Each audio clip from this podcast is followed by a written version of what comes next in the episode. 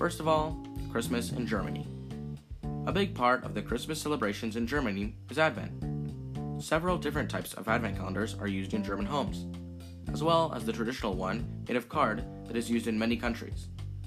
There are ones made out of a wreath of fir tree branches with 24 decorated boxes or bags hanging from it. Each box or bag has a little present inside. Another type is called an Advent kranz and is a ring of fir branches that has four candles on it. This is like the Advent candles that are used in churches. One candle is lit at the beginning of each week in Advent. Christmas trees are very important in Germany. They were first introduced into Germany during the late Middle Ages if there are young children in the house, the trees are usually secretly decorated by the mother of the family. The Christmas tree was traditionally brought into the house on Christmas Eve. In some parts of Germany, during the evening, the family would read the Bible and sing Christmas songs such as O Tannenbaum, Er Kinderlein Kommet, and Still Nacht or Silent Night. Sometimes wooden frames covered with colored plastic sheets and with electric candles inside are put in windows to make the house look pretty from the outside. Christmas Eve is the main day when Germans exchange presents with their families. Germany is also well known for its Christmas markets, where all sorts of Christmas foods and decorations are sold. Perhaps the most famous German decorations are glass ornaments. In some parts of Germany, mainly the southeast of the country, children write to the Das Christkind asking for presents. The letters to the Das Christkind are decorated with sugar glued to the envelope to make them sparkly and attractive to look at. Children leave the letters on the windowsill at the beginning of or during Advent. Das Christkind translates as the Christ child in English, but Germans don't think of the Christkind as the baby Jesus.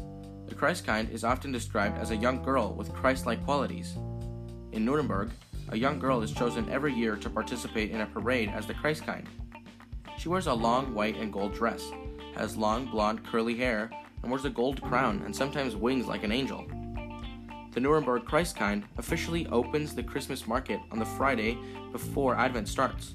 And before Christmas, she has over 150 official duties, including visiting hospitals, old people's homes, and children nurseries.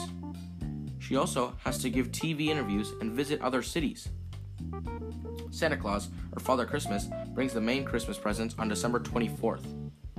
As well as hoping for presents from the Christkind or the Weihnachtsmann, some children also hope that Der Nikolaus will bring you some small gifts, such as sweets and chocolate on the 6th of December, St. Nicholas Day.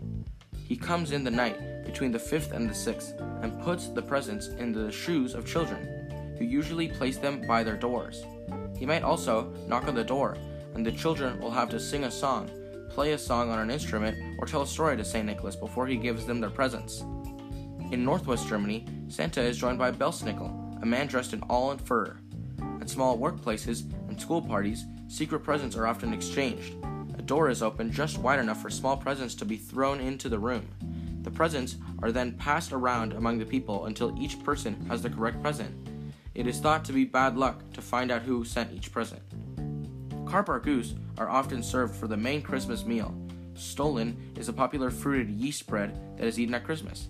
That is a little bit about Christmas in Germany.